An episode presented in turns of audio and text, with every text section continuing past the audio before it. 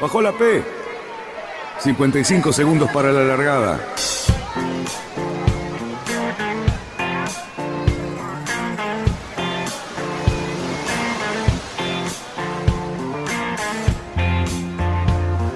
Así comienza Radionautas. Toda la información de la náutica argentina. Vamos bien, vamos bien. Orsa, Orsa, Orsa. Vamos bien. Orsa, Orsa, Orsa. 5, 4, 3, 2, 1. Largamos. Buenas tardes, radionautas y señores, hoy es viernes y esta es la hora justa en la que comienza el fin de semana. Muy bien, sí, señores, y con un fresquito bastante lindo que nos va a acompañar tanto sábado como domingo. Nuevamente la pantalla aquí de mi computadora con mis amigos. Hola Luisito, hola Cali, ¿cómo te va? ¿Qué tal, Lobo? ¿Qué tal? ¿Qué tal? ¿Todo bien? Eh, Cali con un problemita de garganta de estos días, seguramente va a hablar poco, o sea, nos vamos a privar de sus comentarios. Lucho no se porque está atento a, todo lo que pasa ahí en, su control. Ah, tranquilo, los saludo, los saludo, pero estaba, estaba ya mandando algún mensajito por el canal de YouTube, este, que, bueno, siempre se suma alguno desde tempranito, así que nada, por, por ahí dando, dando algún, algún mensaje. Y esperando, bueno, a uno de los invitados, porque tenemos un invitado, pero estoy esperando al otro. Por favor, preséntelo. Tenemos al, al Cata Veranos que nos viene a explicar todo eso que no sabemos. ¿sí? Este, no, con el Cata principalmente vamos a conversar de un montón de cosas, pero. Pero. Pero, ¿qué haces, Cata? ¿Cómo te va? ¿Bien? Lo sabe. Buenas tardes, muchas gracias por la invitación. Y, ¿eh, ¿Me escuchan? ¿Sí? Sí, sí. te escuchamos. Ah, bueno, bueno. Y bueno, y muchísimas gracias por la invitación y felicitaciones por los 10 años del programa. Realmente una maravilla. Bueno, te agradecemos mucho. Estamos cerca de los 10 años. Este, Cali. Yo, con eh, el catalán, yo con el catalán puedo hablar unas cuantas cosas porque hace como por lo menos 35 años que nos conocemos. ¿No es cierto, catalán? Sí, señor, es verdad. Sí, sí. Así que si querés podemos hablar unas cuantas cosas. Y el catalán es una persona que tiene una actitud eh, muy prolífica y muy importante en lo que es la enseñanza de las reglas de regata, porque se ha dedicado, y él no lo va a decir porque es una persona muy modesta, además de ser un orfebre de mucha calidad, pero además de todo eso, el catalán es el creador del sitio eh, Moscato Pizza y Isaf, que tiene un montón de seguidores por todos lados del mundo que siempre eh, tratan de polemizar sobre algún tipo de infracción o acontecimiento durante las regatas y el Cata organiza debates muy, muy, muy entretenidos, muy, muy ingeniosos y además muy didácticos. Bueno, muchas gracias, Cali. Muchas gracias. Sí, lo que ha sucedido es que eh, nos, a ver, Moscato es un, un espacio en el Facebook donde comenzamos hace 13 años a estudiar las reglas entre tres o cuatro amigos y nos fuimos dando cuenta lo poco que conocíamos el reglamento. Exactamente. Eh, en aquella época, hace 13 años, lo único que teníamos eran herramientas básicas de foros eh, básicos y teníamos recién empezando el, Facebook. Y bueno, comenzamos así, de a poco, este, y pasó, por ejemplo, lo de la pandemia. Lo de la pandemia generó el aula virtual, se sumaron las cámaras a bordo de los barcos, eh, los teléfonos inteligentes, eh, todos los elementos de la tecnología, las redes sociales, y eso potenció a que ese aula virtual se haga conocer en todo el país y en el mundo, porque hoy, hoy realmente con streaming en YouTube o si no con cualquier red social, en todo el mundo estamos conectados.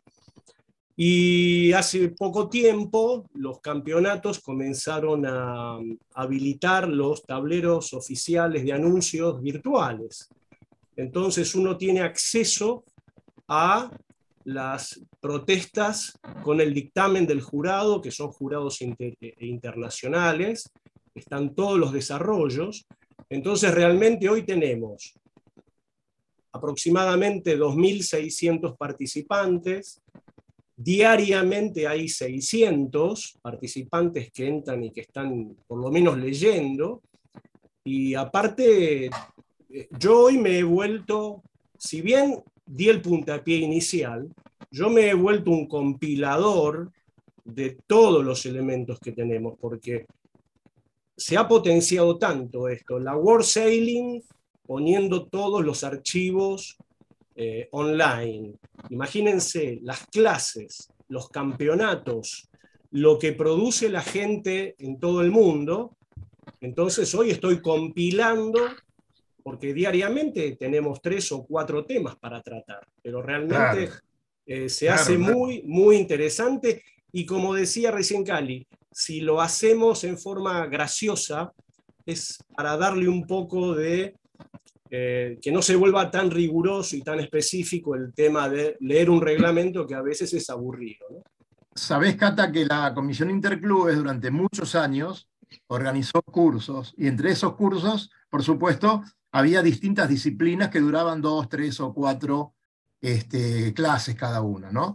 Y hemos tenido la suerte de poder darlo en lugares emblemáticos, como por ejemplo Fragata Sarmiento, como por ejemplo Em, el, club de prefectura, ¿no? Eh, lugares muy, muy bonitos. Y resulta que cada vez que había un, eh, eh, una charla sobre reglamentos, la participación era muy pobre, muy pobre. Y sabíamos que iba a pasar eso. una pena, porque como vos dijiste al principio, la gente no, no corre con el reglamento y los que corren con el reglamento ganan. Es decir, muchos no lo conocen. Están en, una línea de, largada y resulta que no conocen eh, las cuatro o cinco reglas principales este, que, tienen que ver y que intervienen en ese momento. Entonces, es un tema que, por supuesto, si no lo tomaban como lo, lo tomás vos, de esa forma divertida y tan didáctica, era más difícil que penetre.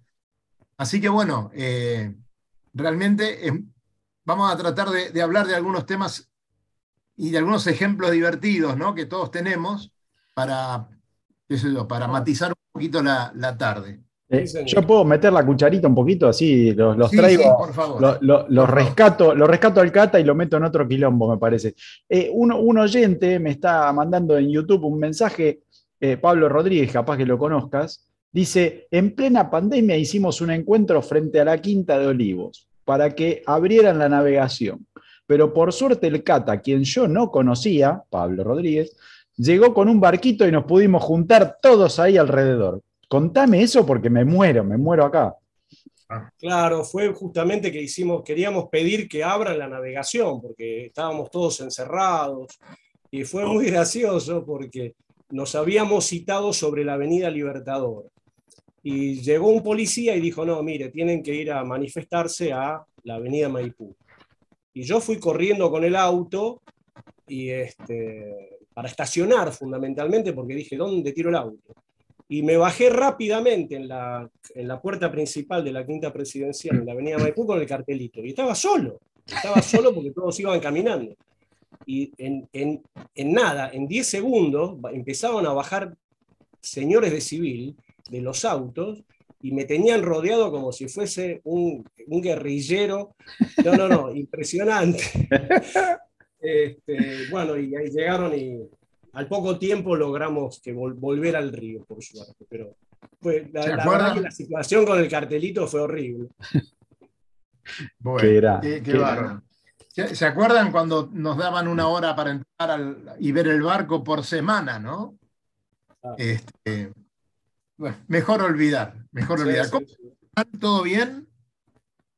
¿Está muteado, Hernán? ¿Está ocupado? Está muteado, está expectante. No, no, estoy escuchando, estoy escuchando, estoy escuchando muy interesante esas movidas en la pandemia, ¿eh? para, para entrar al club por el costado, para saltar el candado, ver cómo estaba el barco, salir por atrás, eh, ¿qué va a hacer?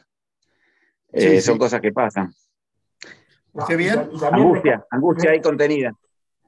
Rescatemos la, la, la labor de muchos socios que viven en el club y que se encargaban de vigilar los barcos y si había alguna novedad se la transmitían a los dueños.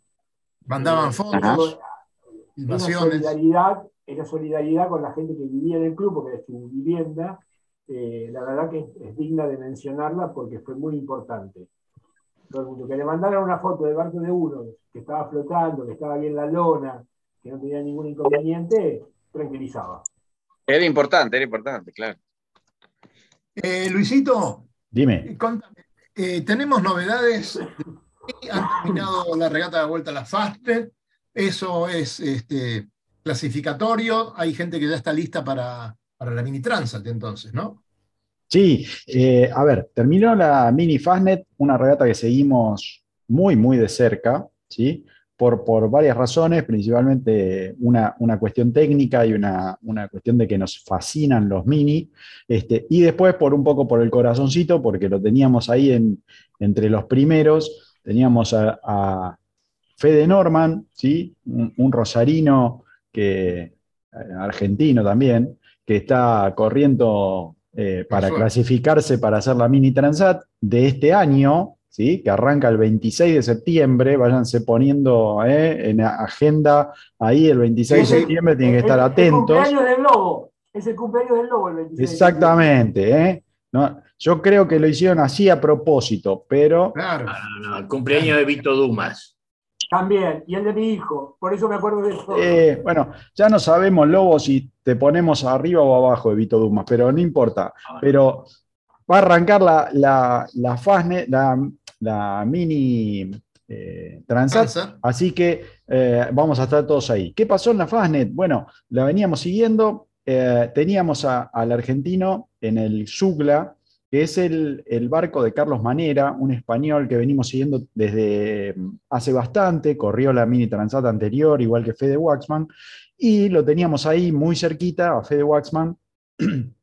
Este, que estaba, estaba en su barco, ¿sí? Eh, el, el Repemar Logic, algo así, si, no me, mal no me acuerdo, eh, que estaba en un segundo puesto, muy cerca, después se alejó, después se puso, por lo que podíamos ver en el tracking, se puso a marcar a los que venían terceros, que era eh, el, el, japonés en el DMG, y en, bueno, nada, el viernes bastante el viento y el viernes estábamos justo estaban en regata todavía sí todavía estaba le faltaban todavía unas, millas eh, bastante estaban fuera de la bahía de Tardenés pero pero ya enseguida entraron y bueno ahí bajó mucho el viento eh, esa, bahía tiene esas características sabía que la entrada a Dardenés tiene mucha corriente, pero bueno, una vez que estaban adentro de la bahía estaban más trancas, pero también baja el viento, iban muy, muy lentos.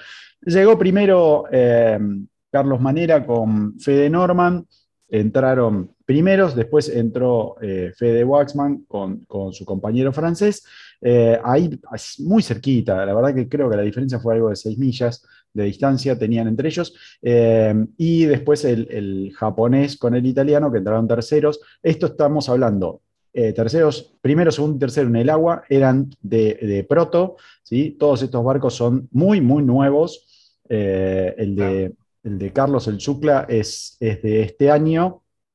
Eh, y, los otros dos ya corrieron la, anterior Mini Transat, pero digamos son barquitos protos muy, muy nuevitos, con, lo último casi en, tecnología aplicada a los Mini. Eh, bueno, nada, estuvimos hablando después de la llegada con ellos.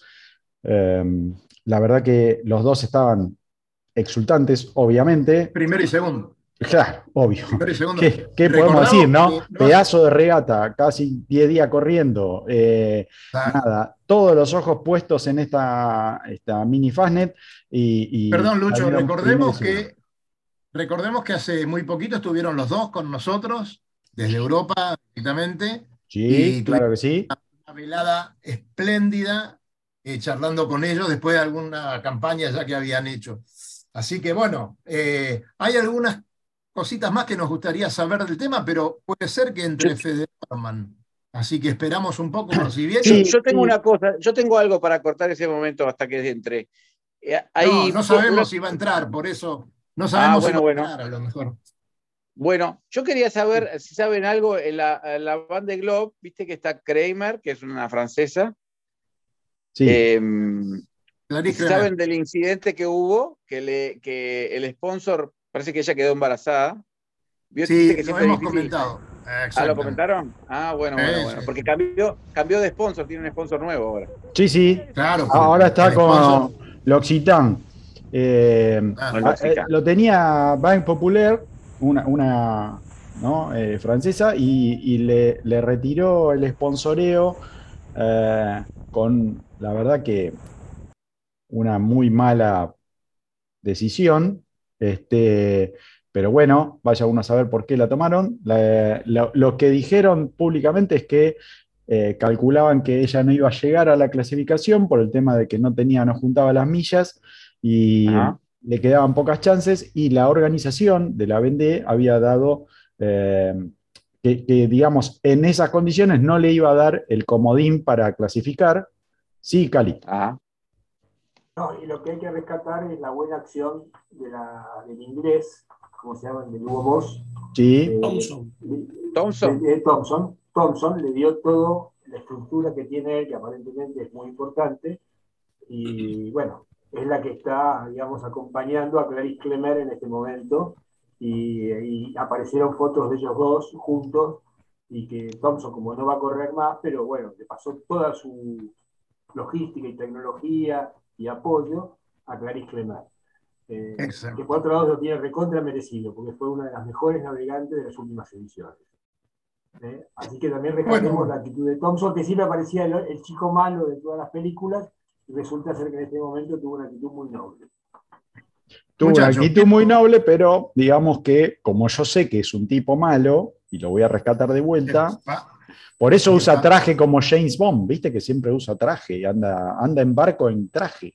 Este... Sí, pero ¿sabes qué pasa? Ah, por ponerse ese, trajecito, que eh, la verdad que le va bárbaro. Porque no solamente es un traje bárbaro, sino que además le dan unos manguitos muy, muy suculentos. ¿Viste por qué es el malo? Porque trajo en la manga, trajo al Occitán, que, apareció con una chequera, una chequera de payaso para, para que Clarice Kremer pueda correr, ¿no? No solamente anda en el barco, sino que se sube al palo con traje y también se para en el quillote con traje. Sí, sí, sí. Y se tira al agua, se tira al agua porque, viste, después le dan otro, no tiene problema.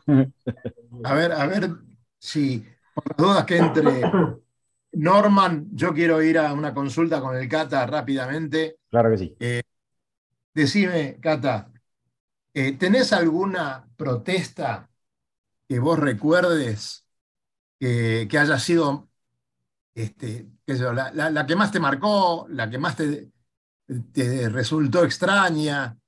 Eh, les cuento, les cuento lo que pasó. Mire, lo que está pasando últimamente, fíjense qué particular, ¿no? Con esto de cómo, cómo escribimos las instrucciones de regata.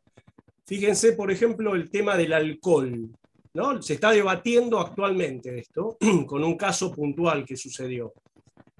La WADA, que es la War Anti-Drugs, ¿no? el organismo mundial en contra de la droga en el deporte, emite un listado de sustancias prohibidas. Dentro de ese listado no figura el alcohol. Entonces, claro, ¿qué pasa si nos ven tomando alcohol a bordo de un barco en una regata? Que fue lo que sucedió hace poco y es todo lo que estamos charlando últimamente. ¿Está permitido, no está permitido? ¿Se puede, no se puede? Entonces, la reglamentación de la prefectura, ¿sí? así como este, las reglamentaciones para manejar vehículos en la vía pública, prohíbe que el timonel tome alcohol y conduzca una lancha o una embarcación. Pero, ¿quiénes son los únicos que están habilitados a hacer una alcoholemia?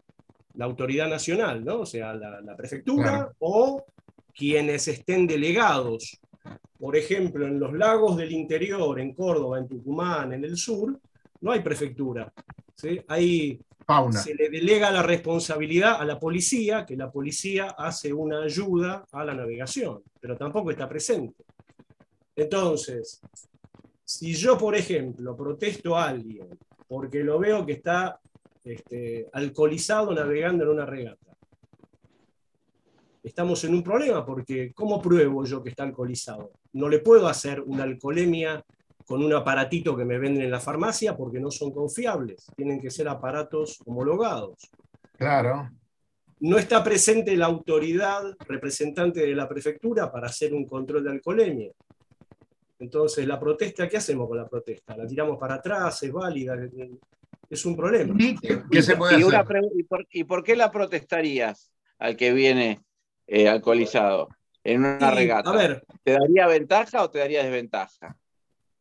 Pero no, no es solamente un tema. sí, sí, sí, no, está buenísimo porque lo estamos, lo estamos debatiendo, ¿no? Lo estamos debatiendo porque realmente hay un agujero ahí en el medio importante. Vos recién decías de si hay ventaja, Hernán, o no hay ventaja. No es solamente eso. Se corre el riesgo, o sea, se pone en juego la seguridad, por ejemplo. Claro. ¿Eh? Suponete que una persona está alcoholizada, se cae al agua y se ahoga. ¿Qué puede pasar? Un tipo que está fuera de sus capacidades ¿no? deportivas. De hecho, de hecho, hay reglas ecológicas que no nos permiten tirar nada al río y eso no te da ninguna ventaja, pero... Claro, exacto.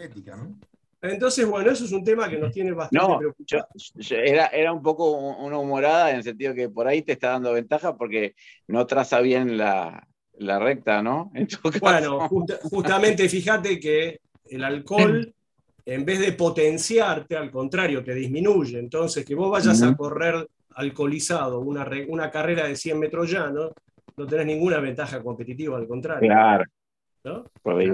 Así que eso es un tema que está ahí en danza y se está analizando, porque la verdad que hay un agujero importante ahí. ¿eh? El Lobo, ¿vos tenés alguna protesta que hayas hecho o que te hayan hecho a vos, que te quedó en la memoria? Eh, bueno, a lo largo de tantos años sí, hubo varias. Este, para mí la más importante fue la que definió un campeonato, que fue la regla del fair play. Eh, la 69 puede ser. No. grave, mal comportamiento. Ah, grave mal comportamiento. La, de fair play es la 2, ¿no? La de, navegación leal. Sí, y realmente este, un campeonato muy importante. Por suerte, el veredicto fue a mi favor, pero este, creo que es fundamental el conocimiento básico para eh, evitar sobre todo colisiones. Estamos en un momento, voy a hablar un poco en, este, en mi aspecto de, la, de las clases que navego hoy a esta altura de mi vida, que son los barcos clásicos, que tanto los cuidamos.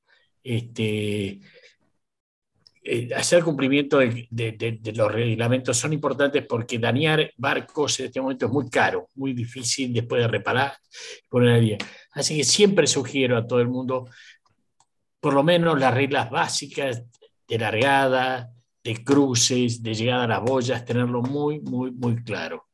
Cuando se empieza a competir en cosa que hice tantos años en, clases olímpicas, o este, bueno, ya es mucho más sofisticada la cosa, pero por lo menos en este, todo aquel que se largue al río a correr en regatas sencillas, de, de, regata dominguera, que lea el reglamento, eso lo, y, se informe para saber si puede pasar por adelante o atrás de un barco, este, es fundamental.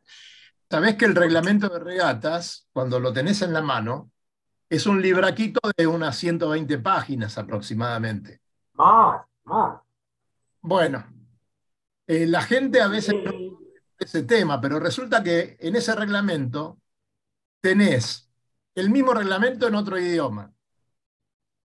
Tenés el reglamento de, otro tipo de clase, como por ejemplo los radiocontrolados. Y realmente cuando vos vas a leer el reglamento que tenés que utilizar para PHRF, ¿no? Eh, principalmente, son 15 o 20 páginas nada más. No, no, no, para, para. Creo que acá estás confundiendo algo. Acá hay un reglamento internacional de regatas para correr, para correr, para competir. Exactamente. Después hay categorías que tienen sus reglas particulares. Una este, cosa son las reglas ISAF y otras cosas son las, eh, las que se hacen en, en a una largada. Vos tenés este, horario de largada, tenés eh, eh, distintos tipos de circuitos, una serie de cosas. No, no, son reglas, no son reglas. Disculpen que los interrumpo, espérense. Vamos, vamos a hacer, lo, veo a Cali y me acuerdo que él es arquitecto, y él creo que nos diría que hagamos bien los cimientos, antes que nada, ¿no? Bien fuertes los cimientos. Y yo creo que los cimientos que tenemos que aprender y que tenemos que difundir y que no hay, y es la base tenemos un gran problema con la base. Si ustedes me dicen, resumamos, catalán, resumime el, o decime qué es lo que tengo que empezar a leer, es la primera hoja. La primera hoja de los principios básicos, ¿sí? que, donde dice que el deporte de la vela se rige por un montón de reglas que debemos cumplir y hacer cumplir. Entonces, para cumplirla tenemos que conocerla y la tenemos que hacer cumplir. ¿Y por qué es este punto tan importante? Porque en todos los deportes que se les ocurra, hay un juez o dos o más. En la cancha de básquet deben haber como cuatro o cinco jueces. Nosotros por lo general no tenemos jueces. Y ahí está el punto maravilloso de nuestro deporte, que nos da la libertad de yo soy mi propio juez. Si yo voy último y no me ve nadie y toco la boya, tengo que hacer un giro igual me tengo que penalizar. Entonces tenemos que mentalizarnos en eso. El segundo principio que dice, dice, cuidemos la naturaleza, reduzcamos el impacto ambiental, porque realmente estamos en un problema global con eso y lo tenemos que fundamentar a todos los chicos, a todo el mundo. Después dice, ayudemos a los que estén en peligro. ¿Sí? Regla fundamental. Por eso hay reparación. Por eso hay ¿Eh? reparación claro, sí, sí, claro, claro. Después, el, principio número dos, la regla número dos, no hagamos trampa, navegación leal, seamos leales. Y como decía el lobo, no choquemos, no nos choquemos porque es una actividad que es peligrosa, los barcos son caros, y juguemos y vamos a divertirnos. Después hay un montón de reglas, en las boyas, el otro lado, el que viene a estribor, el que viene a babor, fenómeno, pero hagamos eso, eh, seamos eh, buenos competidores, cuidemos la naturaleza, ayudemos a los que están en peligro. Me parece que ahí basa el asunto. Después tenemos toda la vida para estudiar las reglas. Bien, eh, con respecto a eso, justamente, ahora te paso, Cali, pero vemos en cada campeonato justamente las reglas el que conoce las reglas tiene ventaja y a veces esa ventaja no la usa de manera leal. ¿No es cierto? Por eso hay mucha, claro, hay gran cantidad de protestas donde se requiere no solamente ambas partes, sino también testigos que puedan ir a dar fe de lo que dice uno o lo que dice el otro. Eh, eso demuestra que a veces no es simplemente cómo vio uno esa situación, sino por qué está mintiendo o por qué está tergiversando lo que pasa. Y esto tiene que ver justamente con, lo que dice el Cata, ¿no? Si, si no tenemos jueces en el agua eh, y tenemos la suerte que nosotros mismos nos tenemos que cuidar, eh, bueno, tratemos de ser lo más leales posible. La masividad que hubo últimamente, regatas de 200 barcos, que yo, bueno, sabemos que no todos tienen la misma buena leche que... Y eso es lo que hay que, lo que, hay que difundir, justamente. Claro.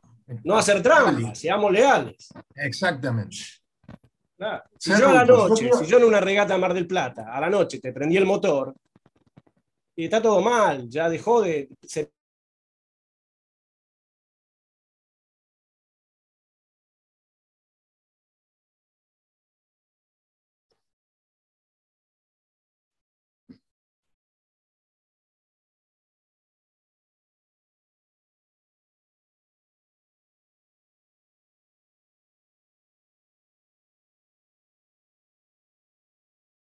pero corrimos varias veces a Punta del Este juntos. Sí. Y, y nosotros tuvimos la oportunidad de vivir un episodio, por demás muy ímprobo, que fue una trampa que hizo el propietario, lo digo ahora porque el propietario murió, no voy a decir el nombre, que cometió una falta. ¿Cómo? Está grave. Sí. No, murió. No, bueno, no, pero. O sea, no vamos a decir nada de nadie, pero vamos a contar la falta. No, no, no en, realidad, en realidad vamos, murió. Vamos, vamos, vamos, a los hechos. Hay, una situación cuando pasa eso en una tripulación. ¿No? Evidentemente. Motín, motín se llama. Claro, no todos están de acuerdo. fue, una cosa, fue una cosa descartable e inclusive la pagó para el resto de su vida, porque fue una cosa que inaceptable para ninguno de los que estábamos a bordo. O sea, eh, nosotros lo vivimos como una ofrenda enorme, porque nos parecía una cosa desmesurada, eh, ofensiva y todo lo demás. Y el otro estaba en una especie de ataque de, ira y qué sé yo. ¿Eh? para, la gente que nos escucha, hay un ejemplo que es muy claro que me tocó vivir en Paysandú. Hubo una protesta, luego de, la regata, había terminado el campeonato también, se definían puestos, se definían muchas cosas, y en una protesta un barco protestado, ¿no? Este, decide ir a la protesta, eh, a defenderla, porque uno de los tripulantes, en un encuentro, está el dueño del barco y otros que fueron sorteados para ir a ese barco. Uno de los que fue sorteados para ese barco dijo, si me dejan ir a mí, les gano la protesta.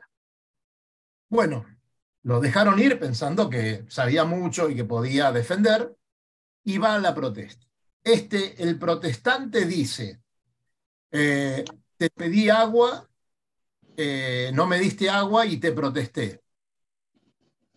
Sí, dice el protestado. El protestado continúa, pero yo me reivindiqué, hice 360 el primer momento posible, vos no me viste. No, dudo, me parece que no, pero no estoy seguro, dijo. Bueno, en definitiva, los jueces, entre los cuales estaba, eh, tuvieron que decidir ante la duda, bueno, se reivindicó, listo, perfecto. El protestante entendió, pero no se quedó tranquilo. Cuando salen de la protesta, el protestante va al bar y empieza a hablar con la gente principalmente con los tripulantes de ese barco. Uno, ¿te reivindicaste? Sí. Che, se reivindicaron, sí. Y llegó a un cuarto tripulante que estaba apoyado en la barra del bar. Un muchacho muy joven. Cuando llegó a él, le preguntó si se habían reivindicado y dijo, no, pero ¿cómo? Si tus compañeros todos me dijeron que sí. Yo no voy a mentir, no nos reivindicamos. Si él hubiera dicho que sí, este hombre se hubiera quedado con la duda o simplemente habría dicho, bueno, ya está, y, hubiera quedado impune, ¿no? Pero hubo una persona decente dentro de esa tripulación. Bueno, ahí está, ¿no? Justamente el tema de la regla 2. Ahí está, el tipo respetó la regla 2. Yo no voy a mentir, navegación legal, No, nos penalizamos, listo, ya está. Fantástico. Bueno, lo que pasa es que es, es el peso de seguir viviendo con semejante culpa de haber cometido una deslealtad de esas características en un deporte como el nuestro, me parece que es casi insoportable.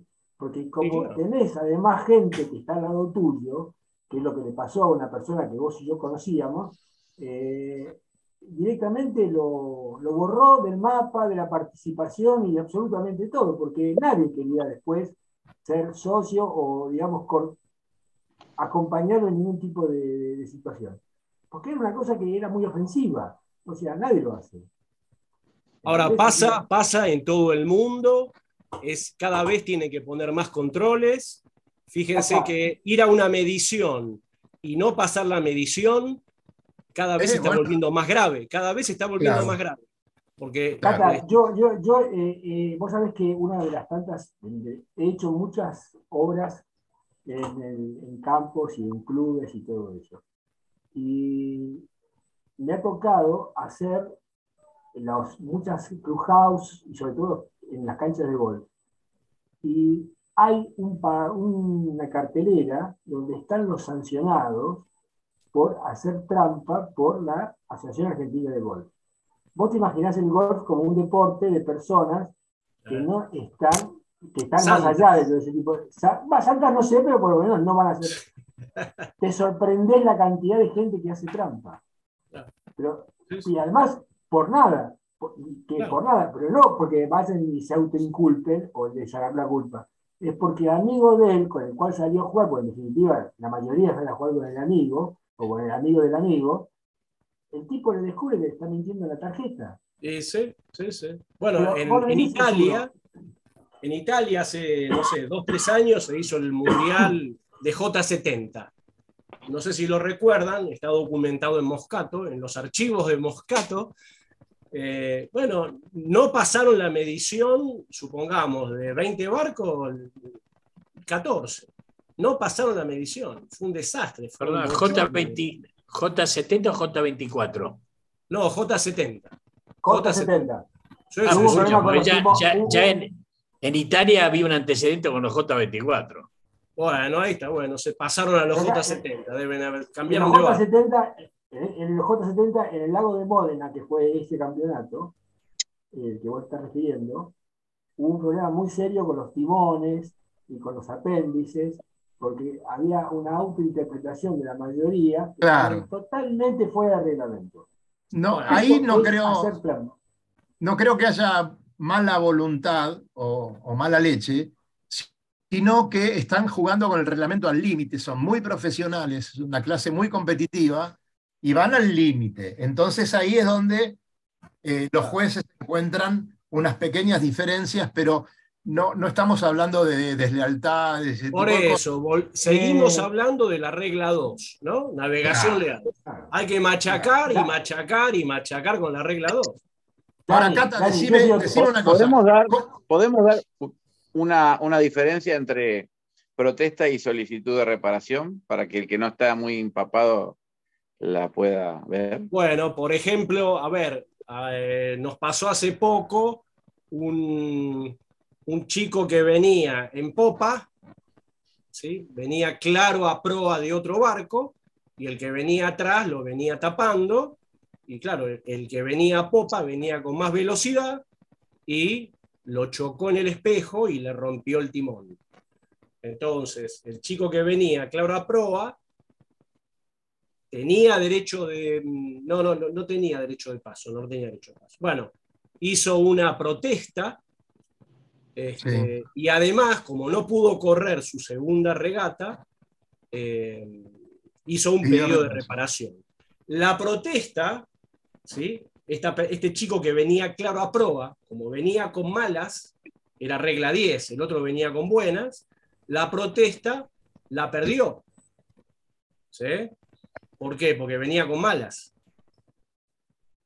Y el, pedido de reparación sí se lo otorgaron porque al no poder participar en la otra regata, por el daño que le causó la colisión, el pedido de reparación fue válido.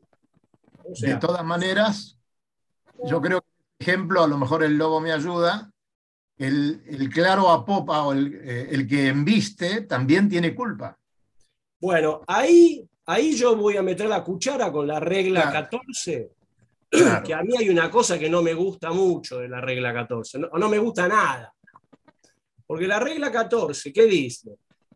como en este caso, ¿no? El que venía con buenas no tuvo necesidad de ir al choque. Claro. No tuvo ninguna necesidad de, de, ir al choque. Y fue al choque y hubo daño, ¿sí? Y este. Es por eso que le otorgan reparación seguramente. Como que dice barco alcanzante. El barco eh, alcanzante tiene que estar claro sobre el barco alcanzado, ¿no, es así? Bueno, eh, el asunto es así, en el reglamento a vela dice, en el actual dice el barco claro a popa y el barco claro a proa. Claro, bueno. ¿Sí? Lo de alcanzante está más referido al RIPA. ¿sí? Cada vez se vuelve más específico el vocabulario. Perdón, perdón un segundito. Ojo, porque fíjate lo que es el reglamento con esto, ¿no? Porque si estamos hablando de barco claro a proa, ¿no? Y hay barco que alcanza y, colisiona en la popa, pero también estamos diciendo que tenemos un barco con buenas y otro con malas. Entonces, ¿qué pasó ahí? ¿Cuál es la picardía que se utiliza de vez en cuando cuando vos venís con viento en popa? Que vos venís con malas y podés cambiar eh, tu amura porque tenés, querés ponerte con buenas. Y entonces puede haber pasado algo así, porque si no, supuestamente todos, los dos tendrían que venir con la misma armura, ¿no? Así que eh, complicado para la mesa. Por eso, eso era pura regla 10. Hoy, hoy, si hay daño, ¿sí? queda descalificado. Exactamente. Pero es un tema, porque la 14 te permite ir al choque, ¿no? Si no hay daño, zafás. Si hay daño, los descalifican a los dos. Pero eh, eso que te permita ir al choque no, no me gusta mucho. Sí, es impresionante lo interesante que está esto, Cali. Fíjate que ya son menos cuartos, no se puede creer. Eh, Cali, por, eso mismo, por eso mismo no quiero dejar de hablar otra cosa ya de nuestro invitado, que poca gente sabe. El CATA, en el sudeste, hace un montón de actividad pedagógica con los chicos de Optimis, inclusive les hizo hacer un barco, que en este momento no me acuerdo el nombre, ¿cómo se llamaba? yo no fui. El yo no, fui. Y porque a los chicos, eh, cuando le pregunté quién hizo esto, yo no fui. Yo no, fui, yo no fui. Entonces el yo no fui y después les hizo hacer quillotes alares, eh, los introduce permanentemente, como no es una persona tan inquieta y tan generosa con sus conocimientos, en el sudeste el Cata es un personaje que todo el mundo lo quiere mucho, y sobre todo todos los chicos de Optimus. Bueno, gracias, Cali. Los chicos, realmente, los chicos han, se han involucrado muchísimo en los proyectos que desarrollamos. Hicimos tres foils, este, que realmente de, madera, imagínense los foils de madera, eh, fue como una idea de decir, uy, hacer un foil. Este, bueno, y organizamos el astillero No Va a Andar, Claro. dijimos que íbamos a hacer un foil, te, decían no va a andar eso. Entonces, bueno, los chicos, ante esos proyectos de construir un optimist, por eso los invito a que en los clubes construyan, porque los chicos se involucran muchísimo, les encanta. Y es más, subieron dos que siguieron la carrera de arquitectura naval, de tan entusiasmados que estaban.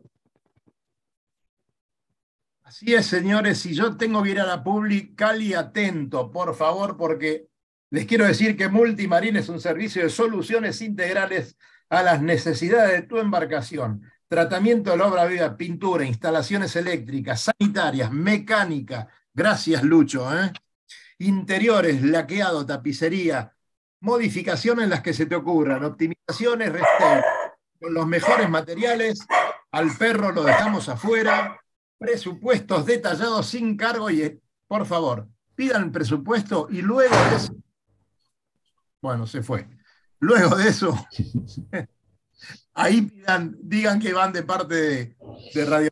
Van a ver que les van a hacer un 10% efectivísimo. Y por otro lado, no sé si Cali se fue o anda por ahí. No, estoy acá, estoy acá. además, eh, al perro que mataron no era el mío ese, ¿eh? no era el mío. Qué grande eso. Che, contame eh, si estuviste por Náutica Escalada, Cali. Mirá, estoy en Náutica Escalada porque estoy tratando de comprar un montón de pinturas que son espectaculares y vos las vas a decir muy bien porque son todas de la marca Shori que son maravillosas. Pero claro. La pintura para todo es Shori, la masilla también es Shori. Sí, señor. Eh, y los barnices también, ¿qué querés que te diga? Barnices, Shori, y, eh, todo solucionado. ¿Y sabes qué? En Náutica te encontrás con Daniel, que estuvimos ayer reunidos, ayer reunidos en el club porque, Cata, te comento que vamos a hacer un curso sobre manejo de plásticos eh, en todo el mes de agosto, todos los jueves de agosto. Va a estar, ¿Qué, horario, ¿Qué horario es? Es el horario de 20.30 a 22 horas, como todo el curso que da Fernando Fabersane en el Barrancas. Así que ahí eh, van a poder reparar cualquier cosa de sus barcos, van a perderle miedo al manejo de la resina. Buenísimo. En momento van a poder hacer algo con fibra de carbono. hablando de eso, hablando de eso, yo quiero contratar a los señores que arreglaron el 11 Hour. No sé si ustedes vieron el video. Sí. En, tres días. Yo quisiera contratarlos porque en el varadero tengo un problema con la pintura del barco mío que estoy un poquito atrasado. No sé si esos muchachos se, dignarán a venir y trabajar con esa severidad. Porque en definitiva, ¿no? Es el lobo, el, lobo se va a acordar, el lobo se va a acordar de esto que voy a contar. En una regata a Punta del Este, el Serendipity fue eh, chocado estando en el puerto. Hubo un inconveniente. ¿Te acordás, Lobo, que, que tuvo una entrada de agua muy fuerte, qué sé yo? Que, entraba por, que entraba por el lavarropa. bueno, hubo una tormenta y eh, el barco del señor López Mena tuvo un problemita. Este, eh, se la dio contra un pontón por la tormenta, estaba ya amarrado y todo, pero resulta que cayeron tres personas en un gomón. Nunca vi trabajar tan rápido y tan bien a esa gente. Desapareció el bollo que tenía en la proa, pero desapareció con el, con el trabajo que hicieron con el plástico desapareció en una hora y media, lo dejaron hasta pintado. No sé si vos estabas a bordo eh, en esa regata. ¿eh? Sí, sí. Este... el Serendipity, una de las primeras, la primera o segunda regata de la Copa Buquebusa Punta del Este. Claro.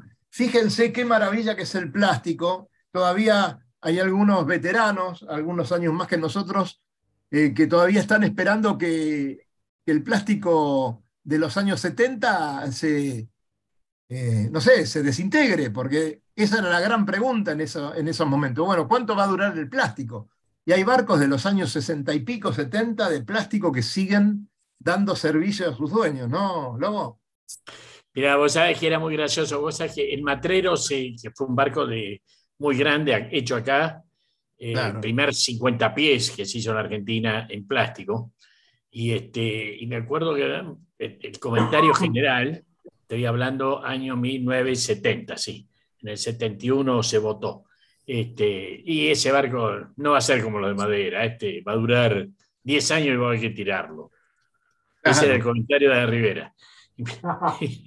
y estamos hablando del año 2023 y sigue este, este, cosechando premios por el Mediterráneo, mira vos.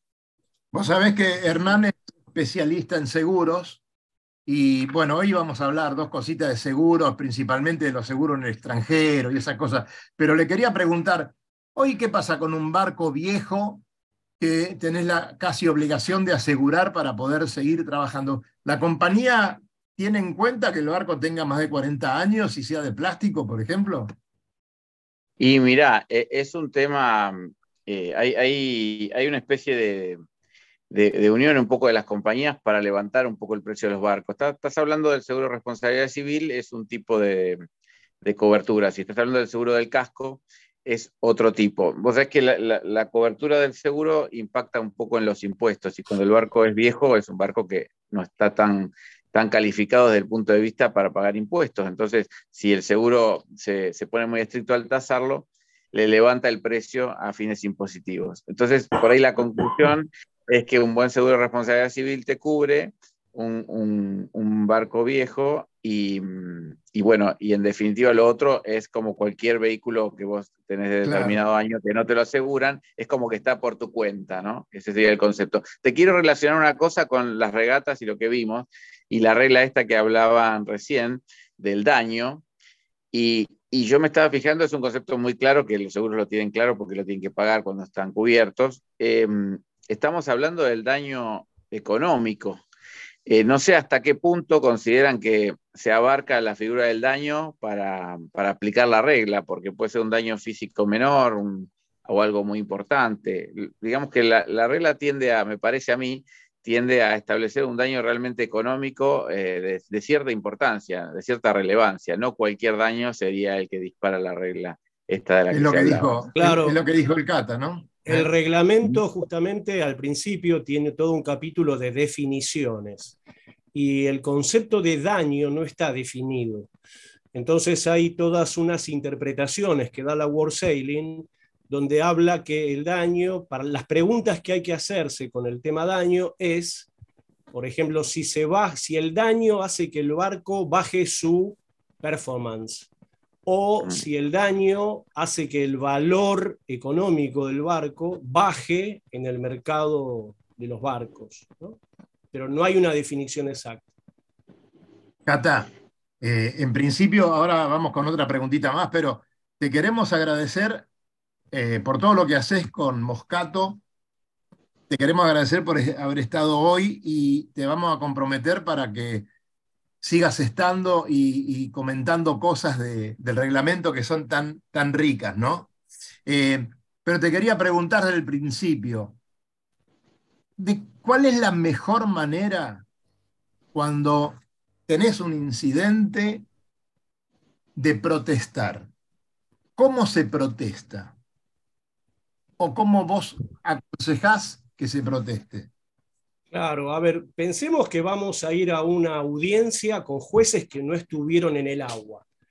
Entonces los jueces tenemos que hacerle, dibujarle toda la protesta, toda la, todo el, incidente de la mejor forma posible. Entonces tenemos que tratar de memorizar cómo estábamos posicionados en la cancha, eh, la corriente, el viento, la ola, eh, inmediatamente después del incidente buscar los barcos que están alrededor para que puedan salir de testigos en la protesta. y bueno, y después cumplir, cumplir con, la, con la regla para protestar, que justamente, por ejemplo, hay ciertas, ciertos requisitos como mostrar la bandera roja de protesto en distintas situaciones, porque por ejemplo para, para Laser y para Optimist no se utiliza la bandera roja, pero sí Optimist en regatas por equipos. ¿no? Este, entonces, hay ciertas, eh, dar la voz de protesto en la, en, la, primera oportunidad que haya, hay cierta, cierto protocolo, ahí está, no me daba la palabra. ¿eh? Por ejemplo, en el caso que hay daño físico o que hay eh, lesión en un tripulante, ¿no? es una situación muy grave, no hace falta mostrar la bandera roja porque tenemos que solucionar problemas eh, fundamentales, ¿no? Entonces, hay todo... Tengo la, bandera, tengo la bandera roja en un cajoncito, por, por ahí, por ahí. ¿Qué pasó? No, sonaste, si no la presentás... En ese caso, los jueces se vuelven muy, eh, muy exigentes.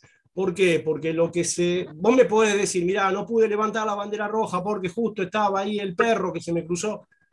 Entonces, lo que, el planteo que hacen los jurados es aplicar el reglamento. Entonces, un requerimiento que hay, por ejemplo, mostrar la bandera roja. Si no mostraste la bandera roja, protesta inválida. O, por ejemplo, si vos tenés un horario para presentar las protestas, ¿sí? que desde ya hay un horario límite, te demoraste tres segundos en presentarla y te la pueden dar por inválida. O sea, ¿usted tiene alguna, algún justificativo que haya hecho que se demore? Le dimos dos horas para presentarlo y no vino. Y no, ¿sabe qué pasa? Que me fui a tomar una cerveza al bar con los muchachos. Listo, eh, inválida. afuera. Afuera. O sea que hay un método que hay que respetar, eh, hay unos, un tiempo es el que te permiten, es, la regla dice en el menor tiempo posible, es decir, la, la la tenés que tener en el bolsillo, no la tenés que tener en un cajón. Exacto. Sí, sí, exacto. Y después, ¿qué pasa con la lógica y cómo actuaríamos nosotros? Eh, esa lógica que dice, che, te protesto porque sos esto, sos lo otro, ¿por qué no te vas a tal lugar y qué sé yo, qué sé cuánto? ¿Qué pasa cuando vos a la protesta le sumás toda la bronca que tenés encima? Claro, a ver, eh, la regla 69 es de grave mal comportamiento.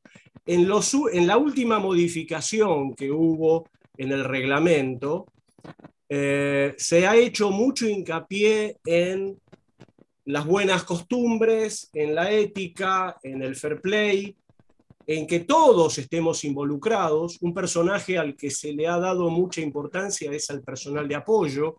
Por ejemplo, yo voy con mi entrenador personal al campeonato.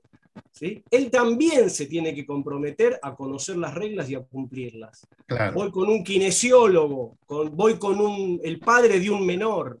El padre de un menor está, tiene que saber y estar comprometido a cumplir las reglas porque es parte del evento. Y en cuanto a lo que me decías de ser una persona, digamos, grosera, también la regla 69 te cabe a todos, a todo el mundo. Así que... La protesta es, banderita, te protesto, punto, miro si se reivindica o no se reivindica, si corresponde o no corresponde, continúo y después presento la protesta también al llegar al club. Claro. Eh, sabemos que es determinante, ¿no? Es determinante para que la protesta progrese. Si no, la primera instancia es los jueces consultan si está habilitada la protesta. Si tenés dudas con los jueces. Si, te, la dan si te la dan válida. Si te la dan válida, sigue. Si no, te la decretan inválida y chau, listo. Exactamente. Un, tema que creo que también tenemos que difundir y que tenemos que tomar conciencia, porque dicen, no, yo no protesto porque nos oh. peleamos, porque el tercer tiempo se vuelve, eh, porque... No, hay que protestar. Es, una, es un arma que tenemos para preservar el deporte. Tenemos que aprender a protestar y tomar conciencia que protestar no, no, no, va a lastimar a nadie, al contrario, vamos a aprender todos, vamos a cumplir el reglamento, vamos a hacerlo cumplir. Todos tenemos que aplicar el reglamento y hacerlo cumplir. Hay que protestar. De, todas maneras, este, el camino de las marinas a veces, eh, cuando los competidores están yendo hacia el restaurante y se cruzan algunos, tenemos algunas historias que son divertidísimas. Sí, sí, sí. Pero vos, no, lo que pasa es que. hay, más de, hay más de un buenas y malas que se resolvió con un gin tonic. Claro, exactamente. eso también, es bueno. Yo tenía ganas de contar un par de, incidentes muy divertidos que, que, he presenciado, pero no nos queda tiempo, lamentablemente. Necesito, necesito, por favor, el pronóstico, Cerruti. ¿Qué pasa? Contame. Mirá, mañana va a estar feo, se va a mejorar un poquito a partir de la mediodía y después se vuelve a poner un poquito pesado. El domingo va a estar un poquito mejor, ya con sol y temperaturas bastante agradables. Eh, Bien. Pero hay, amenaza de, lluvia casi todo el tiempo. Pero, poco viento. Dani, ¿puedo, ¿puedo, hacer una preguntita Hernán? ¿Cómo no? Bueno. Bueno, Hernán, una cosa relacionada con seguro que a mí me está llamando la atención, en relación a esto de ver, de leer las instrucciones de regatas de, de Europa, por ejemplo, que a cada competidor les están pidiendo un seguro por 2 millones de euros. Ajá en cualquier campeonato internacional. Entonces, la pregunta que te hago es esta. Por ejemplo, cuando se hace un campeonato internacional en la Argentina, ¿hay algún tipo de cobertura así? Porque realmente es muy llamativo un seguro por 2 millones de euros para un chico que corre en, no sé, 420. No, bueno, lo que pasa es que el monto, el monto tiene que ver con varias cosas, pero digamos, lo que está cubriendo ahí es a la organización en general de la regata, en todo caso, y a los propios participantes. Si un competidor que está en primera línea, eh, aunque sea un deporte que no, que no tiene a lo mejor la trascendencia económica que tienen otros a nivel individual, eh, representa un gran riesgo, eh, la suma tiene que ser elevada, porque después alguien tiene que pagar a ese competidor si tiene una desgracia, ¿no? Lo que pasa es que, claro, en, en competencias locales eh, el valor de la vida humana eh, varía un poco según el lugar del, planeta, me parece, en algún punto, ¿no? Y, por algunas circunstancias también. El color de piel también, y, el precio. y, si es un trabajador, vale una cosa, y si es una persona que va, está mirando la regata y tiene el accidente, sería otra, ¿no? Claro, el mes pasado, no, no, no, sé si recuerdan. Son reglas económicas, ¿no? Claro. El mes pasado, un, un entrenador, no, no, sé bien cómo fue el incidente, pero supongamos que se cayó al agua y el gomón siguió navegando solo, no tenía cortacorriente, y fue también tremendo eso, ¿no? el bote andando solo por adentro del puerto. Claro, todo depende del riesgo. Si la pierna del jugador vale más que, la pierna de cualquier persona, ¿no? Entonces, este, en términos de cómo se aprecia como riesgo, entonces por ahí, eh, al ser competencia de alto rendimiento, bueno, eh, están bien evaluados los, los temas para que el comité que lo organiza no tenga que responder, ¿no? En todo caso, y que los participantes entre sí tengan una cobertura para que si uno tiene una desgracia que ha habido algunos accidentes mortales, incluso en algún que otro deporte, incluido este, eh, bueno, digamos, tenga una cobertura que le permita, de alguna manera, reparar, resarcir. Reparar se repara cuando se puede reparar, resarcir cuando no se puede reparar, digamos. O sea que la vida no se puede reparar, se puede resarcir. También se suma el tema de los foils ahora, que son, ¿no? Llegan a velocidades 30 nudos, 40 nudos, están andando. ahí hay que decir una cosa con los seguros. Eh, hay cosas que no se pueden asegurar. Es decir, cuando el riesgo eh, tiene una probabilidad más alta de ocurrencia que la proyección de toda la gente que puede estar asegurada eh, en, una, proyección estadística, digamos, es un riesgo que no es asegurable, no, no, no, hay, no hay una cobertura que permita cubrir eso, es, es por el riesgo mismo del que lo hace. Por eso hay compañías y hay coberturas que no se pueden dar. No, no podemos cubrir algo que siempre va a generar un siniestro mayúsculo y que va a ser de un impacto económico importante, por lo cual no podemos ni cobrarlo ni evaluarlo porque sería carísimo. ¿Mm? Ese sería el punto. Señores, miren la hora, porque nosotros tenemos que dejar a la gente de rugby que viene atrás nuestro. ¿Te acordás, Cali? ¿Eh? están golpeando la puerta. ¿Te acordás que se portaban mal? Ponían cara de malos, ¿viste? Y decían, ahora, eh, la hora, la hora. Eh, viejo, no. Pero por suerte ahora pasar unos minutitos. muchas gracias. Muchas gracias, Cata. La seguimos pronto. ¿eh? Gracias a ustedes. Muchísimas gracias, chicos. Muchas gracias. Bueno, y adelante con, con Moscato, que es una maravilla. Gracias, Cata. Gracias, Lucho. Lobito, nos vemos el fin de no, porque te vas a balcarse. Bueno, vamos todavía. Chao, Hernán. Gracias. Los seguros en el exterior el que viene. Sí, señor. A todos los que están en el otro lado, como siempre, nos vemos en el agua. Será hasta el viernes. Que pasen un gran fin de semana. Recorra islas y playas disfrutando del mar y la naturaleza. Sumérjase en aguas cristalinas y vea con sus propios ojos la danza de los delfines. La danza de los delfines.